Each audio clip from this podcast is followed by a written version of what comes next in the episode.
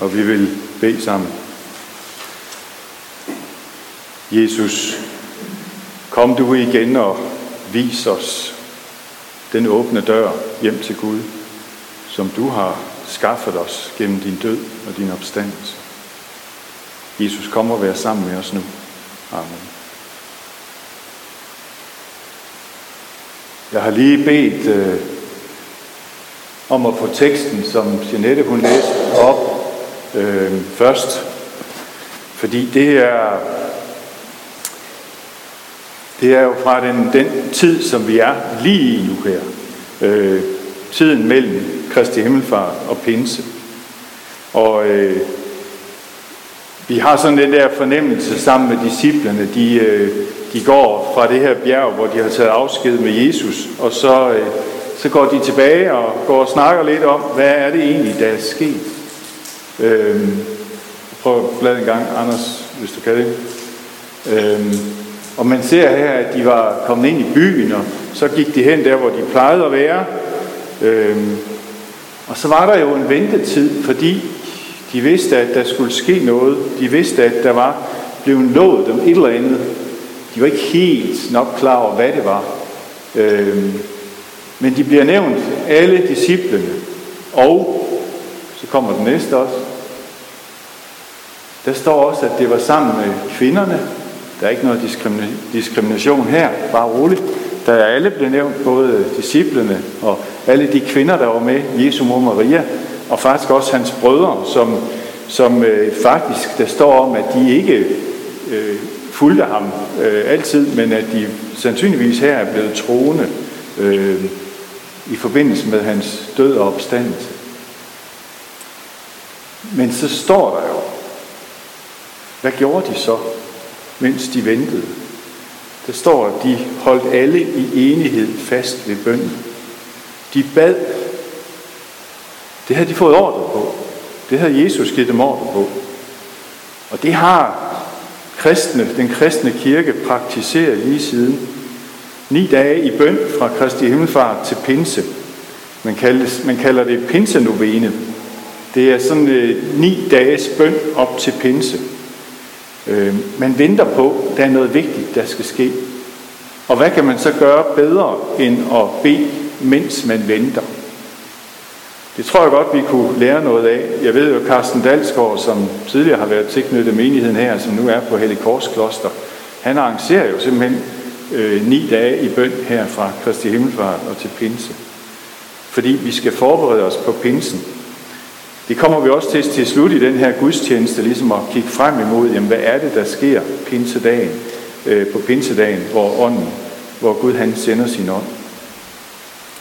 Øh, vi, vi taler jo ofte om, at, at bare vi havde været i den, den første menighed, bare vi havde været der jo sammen med, med disciplene og oplevet de her ting. Men det var jo ikke kun før pinse, at disciplene bad. Der står i Apostlenes Gerninger 2.42, at de holdt fast ved apostlenes lære og fællesskabet ved brødets brydelse og ved bønderne. Det var efter pinse. Og det var både i templet, og så var det også, som der stod her, derhjemme i stuerne. Bønden har en vigtig funktion for de første kristne. Det, havde, det har den haft hele vejen op gennem kirken. Øh, og det har den jo af flere grunde. I søndags, øh, sidste søndag, prædikede jeg over de første vers i Jesu ypperste præstlige bøn. Og i aften er det så den sidste del af Jesu ypperste præstlige bøn. Så Anders, lad os lige få den op.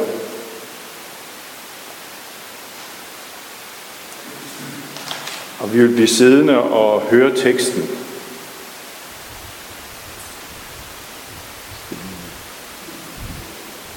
Ja, den rigtige tekst. Sådan. Jesus sagde, ikke for dem alene beder jeg, men også for dem, som ved deres ord tror på mig, at de alle må være et, ligesom du, far, i mig og jeg i dig, at de også må være i os, for at verden skal tro, at du har udsendt mig. Den herlighed, du har givet mig, har jeg givet dem, for at de skal være et, ligesom vi er et. Jeg i dem, og du i mig, for at de fuldt ud skal blive et, for at verden skal forstå, at du har udsendt mig og har elsket dem, som du har elsket mig. Far, jeg vil, at hvor jeg er, skal også de, som du har givet mig, være hos mig, for at de skal se min herlighed, som du har givet mig, for du har elsket mig, før verden blev grundvar. Retfærdige far, verden har ikke kendt dig, men jeg har kendt dig, og de har erkendt, at du har udsendt mig. Og jeg har gjort dit navn kendt for dem, og vil gøre det kendt, for at den kærlighed, du har elsket mig med, skal være i dem, og jeg i dem. Altså, det er lidt en tekst. Det vil jeg gerne indrømme. Der, der bliver tingene bliver vendt mange gange, øh, men øh, jeg er sikker på, at Johannes han gengiver så godt han kan, sådan som Jesus han bad. Og hvis man sådan øh, lige hæver blikket lidt op over det, så, så det Jesus han gør her, hvor han beder til sin far, det er faktisk, at han, han har ligesom en, en vision for disciplene, for kirken. Han har noget, der gerne må ske. Øh, han har noget, han gerne vil, vil vise. Og det første, det er, at, at det kærlighedsbånd, der er mellem Gud og Jesus og ånden i træen, det er vigtigt. Det er rigtig vigtigt. Det er et stærkt bånd. Når Jesus beder til sin far, så er det fordi, at der er en, en stærk forbindelse mellem Jesus og hans far. Og det samme bånd ønsker han, der skal være mellem os og ham. Jesus beder simpelthen for øh, disciplene, for at han ønsker, at, at de skal opleve den samme, ikke bare kærlighed, men forenethed med Gud, som han øh, ønsker, eller som han har. Øhm, og så siger han så, og så er det, det bliver svært for os, at det samme kærlighedens bånd skal være mellem alle kristne over hele verden og til alle tider. Det er altså et stort ønske, en stor vision at lægge frem her. Men det er sådan Guds mening med os mennesker, med, med den verden, vi lever i, den bliver virkelig gjort. Det er, hvis den her vision, den går i opfyldelse. Det, det har en dybde, som jeg tænker, vi har svært ved at rumme. Dels at Jesus beder til sin far, altså den treenige Gud beder til sig selv. Det er jo lidt, øh, lidt mærkeligt. Øhm, men men, men det, vi, det vi får lov til her, det er jo at se ind i Guds hjerte. Vi får lov til at se en, en kærlighed, der er så stor, så vi slet ikke kan fatte det. Så vi bare må tage imod. Problemet, synes jeg, er, at når vi så kigger på, jamen, hvordan er det gået med den her vision, oplever jeg det samme inderlige forhold til Jesus, som Jesus havde til Gud, og oplever vi, at alle Guds børn elsker hinanden med den samme kærlighed, som Jesus elsker os med. Øh, jeg tænker, jeg er nødt til at svare både ja og nej. Øh, det ved jeg godt, det kan man ikke, men det gør jeg alligevel. Fordi jeg tror, jeg tror vi, vi i glimt får lov til at opleve den enhed og den kærlighed og den der forbundethed, som går øh, igennem Jesus til Gud. De fleste af os, der var til stede her i kirken sidste søndag, tænker jeg oplevede lidt af den der. Der var en, en, en lovsang, der var en, en, altså Martin sagde det sådan, da han sagde tak for i dag, man bliver glad i lovet af sådan en gudstjeneste. Det sagde du, Martin. og det tænker jeg, øh, og andre kan tænke, jamen her er godt at være. Her, og det, det, det er sikkert ikke alle, der havde det sådan. Men, men, øh, men man kan få den der oplevelse af, jamen her er vi Guds øh, børn, der er sammen i en enhed. Lige netop den enhed, som, som Jesus han efterlyser her. Og så er vi jo nogen, der må skrælle alt øh, hovmod og, og øh, behov for anerkendelse væk og sige, at det er jo Gud, der virker det. Det er jo ikke øh, fordi, at vi har tilrettelagt en fantastisk gudstjeneste, eller jeg har holdt en fantastisk prædiken. Det er jo fordi Gud han er her. Det er fordi Gud han er til stede med sin ånd og skaber den her enhed. Og det er han, når vi samles i det kristne fællesskab om ordets forkyndelse og om sakramenterne, sådan som de første kristne gjorde, så er Guds ånd til stede. Og det er heller ikke sikkert, at du oplever det her i aften. Det kan være, at, at øh, du er for træt, hvis du har cyklet fra Vejle til Sønderborg. Det kan være, at du er fyldt af, af mange tanker og bekymringer. Det kan være, at præstens prædiken er for svag. Det kan være, at eller for verdensfjern. Det kan være, at lovsangen er for slap efter din mening, og kirkekaffen er ikke til stede. Jo, det er den, det har jeg set. Øh, men, men det er jo ikke min oplevelse, der er vigtig vel. Det er jo ikke det, der er vigtigt. Det er ikke det, der afgør, om Guds ånd er til stede her i aften. Det er den, når vi samles på den måde, som vi gør her.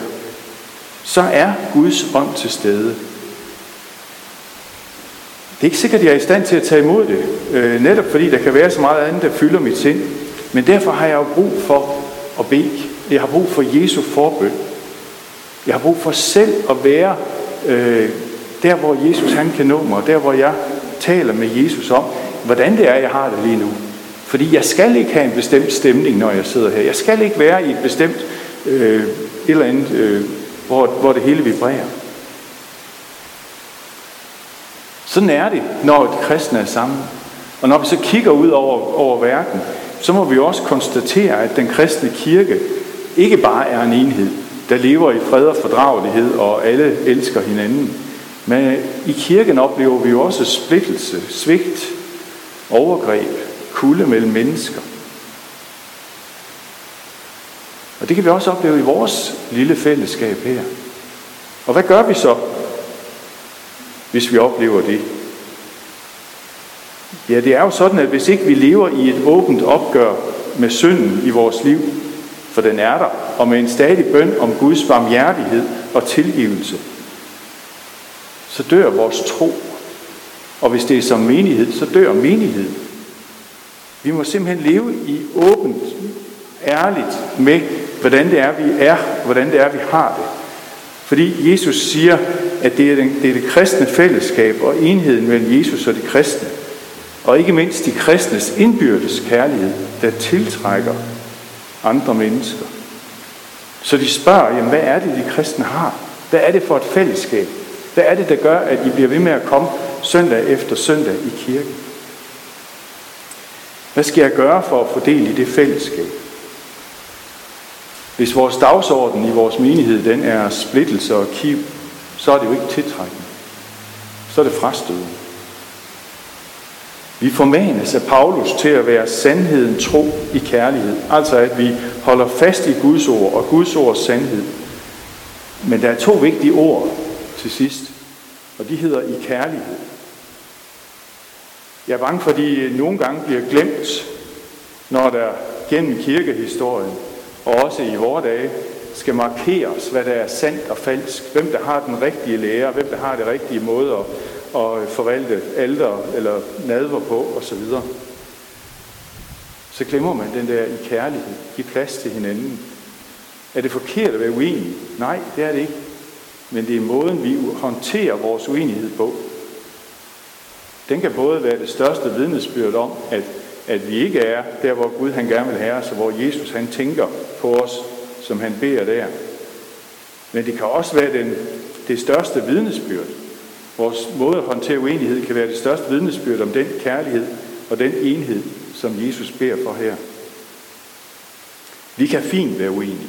Vi kan være uenige i politiske og sociale spørgsmål. Jeg skal nok være med at gå rundt og spørge jer, hvad I stemmer på onsdag osv. Det, det er ikke det.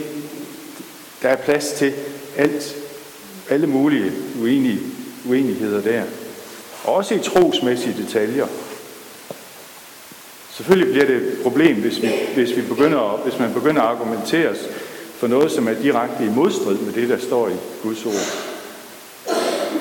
Det Jesus taler om her, det er altså ikke en enshed. Det er altså ikke, at vi skal være ens. Det er ikke det, han siger. Han siger, at der er et dybt, indre, åndeligt, organisk fællesskab med Jesus. Det menneske, der har det, har også et det samme fællesskab med de mennesker, som har det samme, den samme forbundethed til Jesus.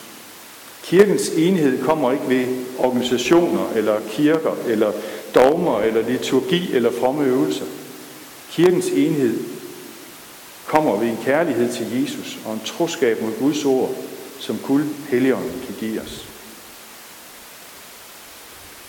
Og hvad gør vi så, når det ikke lykkes for os, som personer og som kirke, at finde den der enhed, som Jesus han snakker om her, jamen så er det, vi må tænke, Jesus beder for os.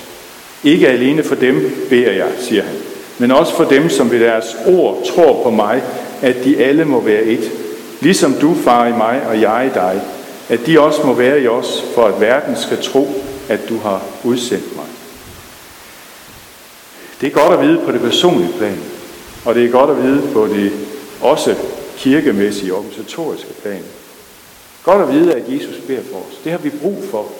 Vi har brug for at bekende, hvordan det hele ser ud, og så har vi brug for at bede Jesus være barmhjertig og tilgive os og vise os vej til den forbundethed og den enighed, som kun han kan give.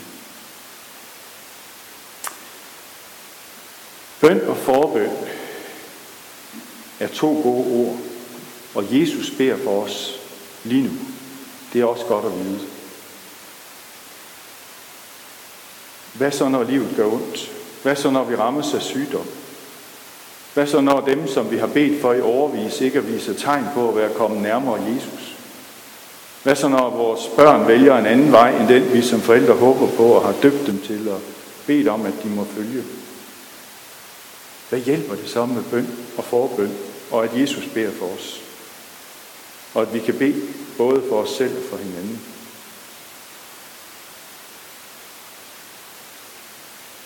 Der må jeg sige, uanset hvad du oplever, så er Jesus der. Ikke nødvendigvis for at give dig svar. Han er der for at give dig nærvær, omsorg, trøst. Når du søger forbøn for dig selv eller for andre, så er det jo ikke en eller anden automat, du går ud og putter en mønt i og trækker et, et resultat. Vi kan ikke kommandere med Gud. Men vi kan lægge os på knæ, og vi kan bede den almægtige Gud om hjælp til at leve med en sygdom, til at leve med en sorg, til at holde ud, når det hele er svært. Bøn til Gud, det er at åbne sig for ham. Og nogle gange så er det altså godt at få et andet menneske til at hjælpe med det. Nu vil jeg bede en gammel bøn, som er blevet brugt gennem flere århundreder som daglig bøn for kirkens fornyelse og enhed. Og derefter så vil Anne-Marie lige introducere os til det, der skal foregå bagefter. Lad os bede. Himmelske Far, udgyd din ånd over hele din kirke. Giv os en ny vision af din herlighed. En ny oplevelse af din magt. En ny troskab mod dit ord. En ny hengivenhed i din tjeneste så gennem vort fornyede vidnesbyrd, at dit hellige navn må blive æret og dit rige fremmed ved Jesus Kristus, vor Herre. Amen.